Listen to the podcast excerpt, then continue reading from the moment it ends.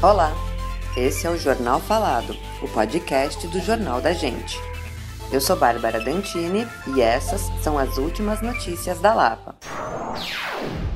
Na reunião do Conselho Regional de Meio Ambiente, Desenvolvimento Sustentável e Cultura de Paz da Lapa, um dos temas discutidos foi o projeto de fazer uma obra no canteiro central da Avenida Doutor Gastão Vidigal, que prevê intervenções paisagísticas. O encontro contou com a presença de representantes da Pastoral Fé e Política da região episcopal da Lapa e da Arquidiocese de São Paulo, que manifestaram a preocupação de que a intervenção poderia prejudicar as pessoas que vivem em barracas instaladas no canteiro o adensamento da vegetação foi considerado como potencialmente hostil para as pessoas em situação de vulnerabilidade. O Conselho definiu que vai solicitar uma reunião com a subprefeita da Lapa, Fernanda Galdino, para conseguir mais informações sobre o projeto.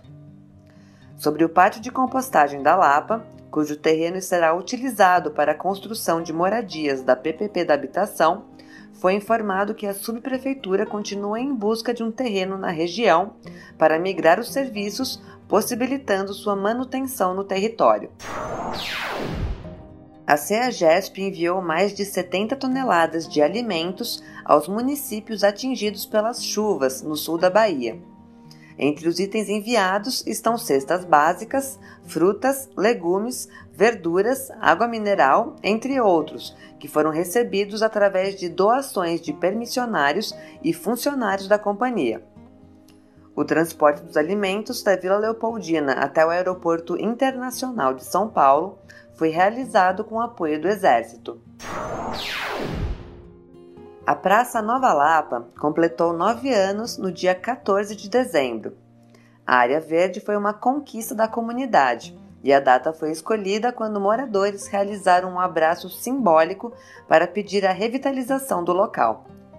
A praça receberia um ecoponto, mas a mobilização dos vizinhos e dos conselheiros do CADS Lapa à época garantiram a manutenção do espaço público, com quadra, brinquedos e horta comunitária.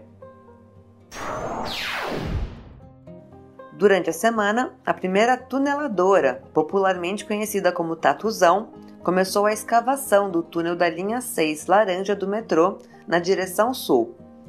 O equipamento fará a perfuração do solo e deve percorrer cerca de 10 quilômetros nos próximos meses, contemplando 10 estações entre Santa Marina e São Joaquim.